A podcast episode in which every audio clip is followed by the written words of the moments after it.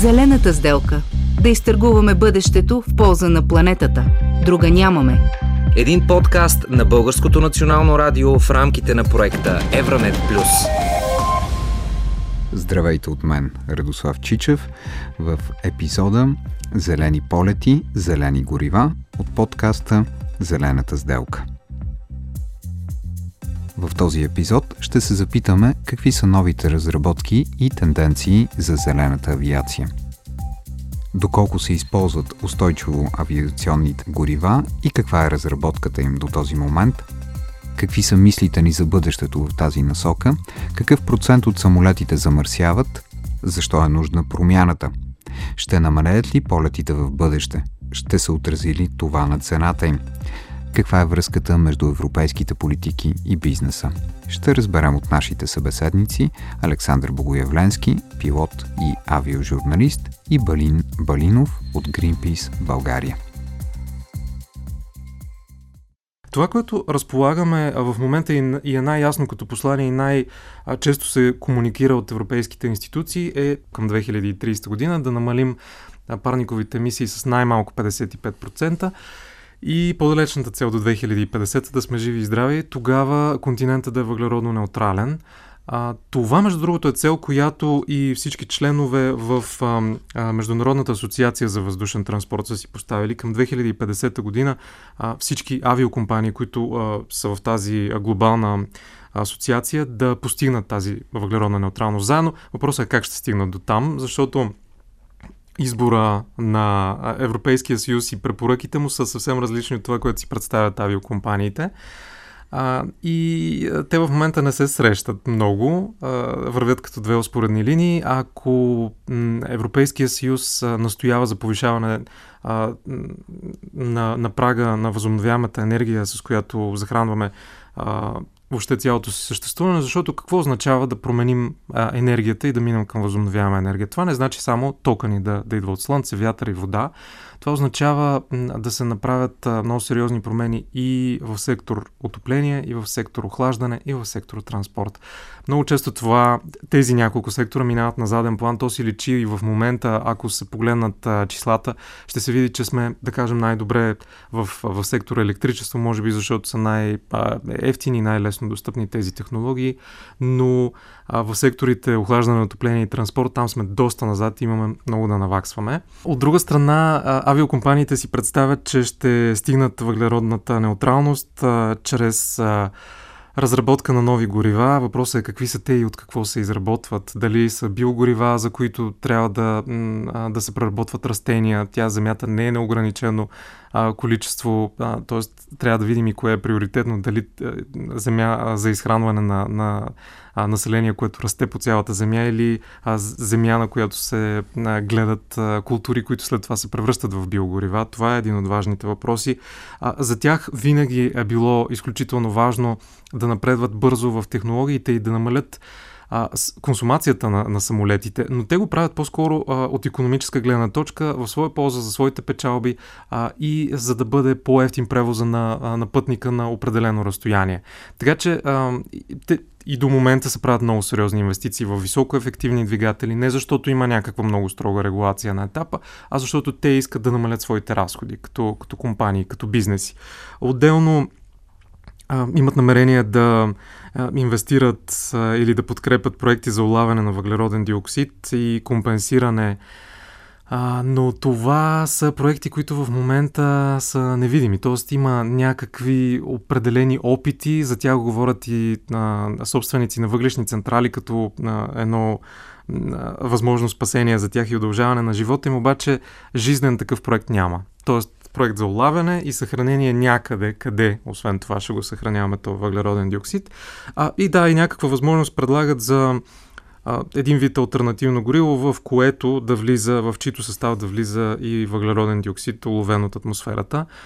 Това обаче към момента са според мен само а, фантазии и сънища, а, а на нас са ни необходими работещи решения в момента. Защото а, имаме на разположение ни 30 години, ако те първа чакаме в лабораториите да се разработват тези технологии да ги виждаме в някакъв пилотен а, прототипен вариант, след това те в лека по лека да се развиват и някога да станат а, толкова мащабни, че да, да могат да покрият нуждите на целия свят това е м- по-скоро не, неразумно, неразумно решение да се върви в тази посока.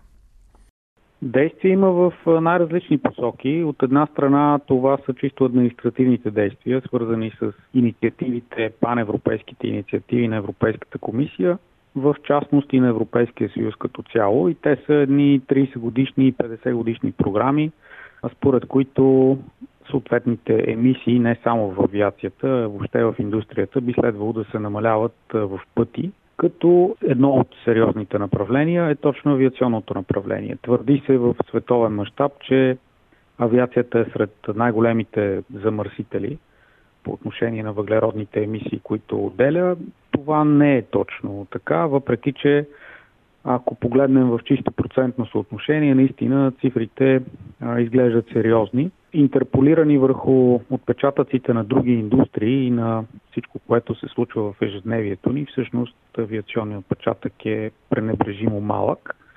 От друга страна обаче то е една от най-видимите, поне за в лицето на общественото мнение, индустрии, която замърсява и води до такива сериозни количества въглеродни емисии и промяната или поне пътя към промяната и трансформацията и би следвало да произвежда доста сериозен ефект по отношение на общественото мнение.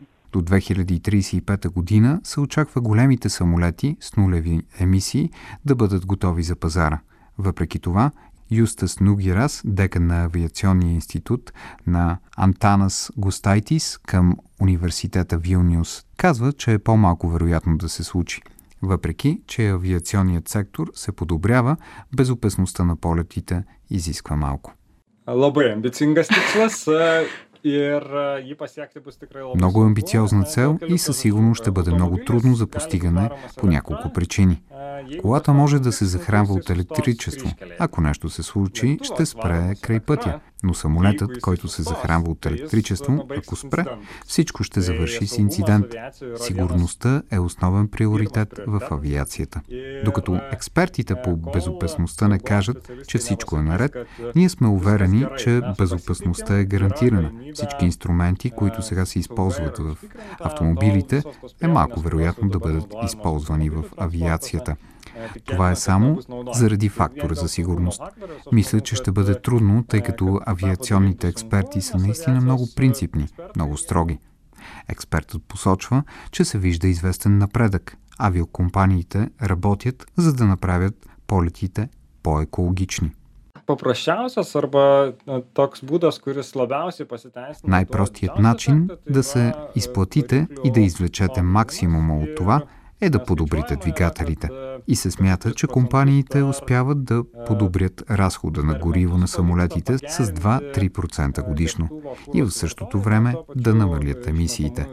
Може да изглежда като малък брой, но ако вземем предвид 10-20 години, този спад е наистина значителен. И все пак тези мерки не само намаляват замърсяването, но и намаляват цената на полетите и увеличават техния обем. И още повече изкушават пътниците. В резултат на това, още повече хора пътуват с самолети и по същество вървят към екологични промени, смята Юстас Нугарас. Kadangi mes visi norim daugiau skraidyti, тъй като всички искаме да пътуваме повече, тъй като светът е по-богат, дори екологичните мерки, които се предприемат от авиокомпаниите и производителите на самолети. Това със сигурност намалява емисиите, но не компенсира желанието на всички да летят повече. Бизнесът също работи доста усилено в последните години в посока на това да разработва иновативни продукти, устойчиви, устойчиви горива, устойчиви двигатели и така нататък, така че да намали въглеродния си отпечатък. Така че симбиозата между една страна индустрията и друга страна регулаторите, обществата, държавите и в нашия случай Европейския съюз, е тази, която ще определи какво ще бъде бъдещето на устойчивата авиация. Иначе, как виждам нещата по отношение на горива, виждаме, че не само ценово, а, но и като наличности петрола рано или късно ще се изчерпа. А, индустрии като автомобилната, например, преминават а, устремено към електрификация, но и тя доказано вече не е най-устойчивото решение в дългосрочен план за, за бъдещето, тъй като и производството на, на батерии, на акумулатори изисква внедряването на сериозни ресурси, които замърсяват не по-малко. След това рециклирането на всички тези продукти и батерии също ще отнеме и ще бъде много енергоемко, ще отнеме време, ресурси и всичко останало. Така че по-скоро в друга посока си представям лично аз бъдещето. Говори се много за водородните горива като една още по-чиста ал- альтернатива, но не сме като че ли озрели все още и като общества, и като индустрия да въведем едно, една такава промяна към, към горива, които биха могли да бъдат устойчиви в дългосрочен план, но в същото време ще изискват огромни инвестиции в логистика и инфраструктура, за които все още не сме подготвени. Има сценарии, които показват какво би било бъдещето на Земята, включително и в отделни региони. Ако а, глобалната температура се повиши до определен прак или надмине определени стойности. Всъщност, а, за нас отправната точка е целта записана в Парижското споразумение за климата, която е м- ограничаване на глобалната температура до 2 градуса в най-лошия случай, а в идеалния до градуси и половина. Ние в момента се намираме много близо до градуси и половина, сравнено с прединдустриалната епоха. Така че м- в следващите 30 десетилетия до 2050 а, трябва наистина смелост и м, трябва ангажимент от всеки един от нас, защото ние в това студио не сме пилоти, но пък сме пасажери. Ние сме хора, които искат да, а, да, да пътуват, да летят, да, да имат своите приключения. Същото се отнася и за нашите слушатели.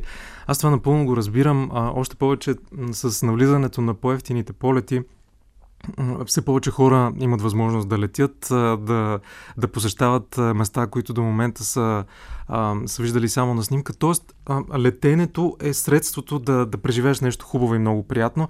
Съответно, регулациите в, върху него и връщането обратно в а, времето, в което само най-заможните, примерно, са можели да летят, това би причинило сериозно неудобство, стрес, дори да, тага, разочарование от страна на, на хората и това дори би могло да ги обърне срещу всички тези климатични политики, защото аз съм сигурен, че, че има хора, които казват и на това ли ще посегнете? На мен ми се отдава възможност да летя един-два пъти годишно. Това ми е отпуската, а вие искате и това да ми забраните или да ми го направите непосилно скъпо. Въпросът обаче какво е от другата страна? И наистина защо го правим, както, както и вие попитахте? Защото са необходими общи действия от най-вече от индустриите, които в момента са отговорни за огромното количество парникови газове, които отделяме в атмосферата. А, но при тях промените се случват изключително бавно, защото техният печеливш модел е този, който работи в момента и който отделя парниковите емисии. За тях цялата тази промяна означава много вложени средства, а, някакъв вид кампания, може би основно вътрешна, за да убедят себе си, че, а, че това е правилното решение и че има изход и че те ще продължат да печелят и по този начин, ако се променят.